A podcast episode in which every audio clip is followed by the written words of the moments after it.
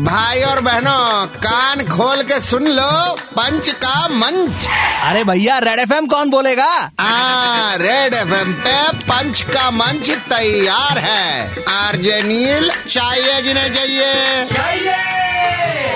आज सलमान और शाहरुख के बारे में बात करेंगे without doing the mimicry because I am bad at it Karan Arjun वापस आ चुके हैं। पंच का मंच पे एटलीस्ट एस आर के खरीदने से पहले सलमान को ऑफ़र किया गया था मन्नत बकायदा।